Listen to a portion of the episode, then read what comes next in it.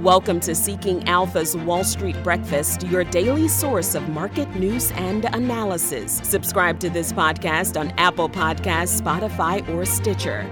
Good morning. Today is Monday, July 25th, and I'm your host, Julie Morgan. Our top stories a busy week ahead, and housing, and later, streaming, Boeing, and Goldman on China. Stocks dropped on Friday, ending a three session winning streak. Weak earnings from Snap and Verizon raised concerns about the economy, leading investors to trim some of the gains posted earlier in the week. Eight of the 11 S&P sectors posted declines. Communication services represented the weakest segment as Verizon slumped to a multi-year low following its results. Meanwhile, lackluster revenue and a lack of visibility sent Snap tumbling almost 40%. Twitter managed to hold steady after its report. Utilities, real estate, and consumer staples finished higher. Treasury yields lost ground. The 10 year Treasury yield fell 14 basis points to 2.77%, while the two year dropped 11 basis points to 2.99%. Ahead of the opening bell today, Dow, S&P and Nasdaq futures are up. The Dow is up 148 points, the S&P is up more than half of 1%, and the Nasdaq is up 3 quarters of 1%. We'll take another look at futures as well as the world markets, crude oil and commodities in a few minutes.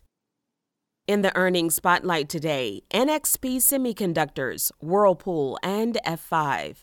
In our day watch, According to data analytics firm Airfinity, in the days to come, Pfizer, BioNTech, and Moderna will confirm investors' worst fears, posting a sequential decline in COVID vaccine sales with their second quarter 2022 earnings. In its latest forecast, the London based firm projects the Pfizer BioNTech vaccine to generate $4.8 billion in revenue for the quarter, implying as much as a 63% decline from the $13.2 billion in the first quarter. Pfizer reports earnings earnings this week and BioNTech two weeks from today. Moderna reports next week. Now, our top stories. It's arguably the most important week for Wall Street this summer, with the Fed decision and GDP on tap along with a slew of earnings. More than 100 S&P 500 companies are set to report second quarter results including 12 Dow components. Big names on this week's calendar include McDonald's, ExxonMobil, Ford, as well as Apple, Amazon, Microsoft, Meta, and Alphabet. To date, results have been below par. Of the 21% of the S&P companies reporting, 68% have topped expectations. According to FactSet, that's below the 5-year average of 77%. The average beat of 3.6% is shy of the 8.8% average. The earnings growth rate of 4.8% is improving, but would be the lowest since Q4 of 2020. The 65% percent of companies beating on the top line is below the average of 69%. Still, the S&P is up 7% since the reporting period started and Citi says results are showing resilience that will push the broader market higher in the second half of the year. As home prices hover near historical highs and mortgage rates keep soaring, housing affordability in the U.S. is about to reach its lowest point since the 2007 Great Financial Crisis. This is according to a report by S&P Global Ratings. As a testament to how much mortgage rates have risen since the onset of the pandemic, the 30-year fixed-rate mortgage averaged 2.66% in the week ending December 24th of 2020 versus an average of 5.54% in the week ending July 21st 2022. The ratings company says mortgage spending that is too high can squeeze resources for other essential spending and even lead to defaults on home loans. In terms of how this affects where you invest your money, Seeking Alpha has a list of the top real estate stocks based on the exclusive quant rating. Now, a word from Seeking Alpha. In today's market, you don't need luck. You need Seeking Alpha Premium. With in depth market analysis, market beating stock picks, expert author ratings, powerful stock screeners, crucial portfolio warnings, and on top of all of that, our exclusive quant rating system. Head to subscriptions.seekingalpha.com to learn more.